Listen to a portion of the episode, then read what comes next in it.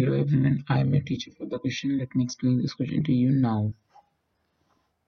In the given figure, MN is parallel to AB and BC is equal to 7.5 centimeter, AM is equal to 4 centimeter, and MC is equal to 2 centimeter. Find the length of BN.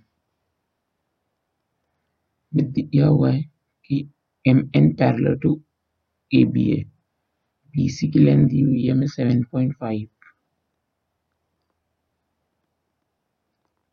Centimeter A M की length हुई है four centimetre और M C की length हुई है two centimetre तो हमें given है. Given that M N parallel to AB. Now since MN is parallel to AB by Thales theorem, we can write that MC upon AC is equal to NC upon BC. Because of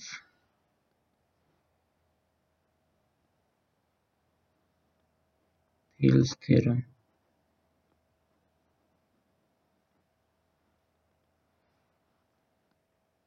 So now MC की length two centimetre दी हुई है। और AC कितनी होगी? इन दोनों का addition that is four plus two six NC दिया हुआ है।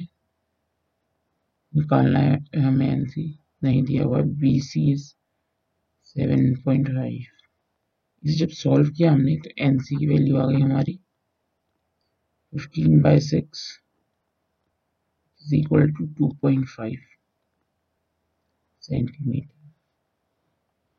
हमें बी एन निकालना है तो B N is equal to B C minus N C B C हमारा सेवन पॉइंट फाइव है. एन सी हमारा एन सी हमारा टू पॉइंट फाइव है. Equal to five centimetre therefore bn is equal to uh, 5 centimeter. That's it. I hope you understood the explanation. Thank you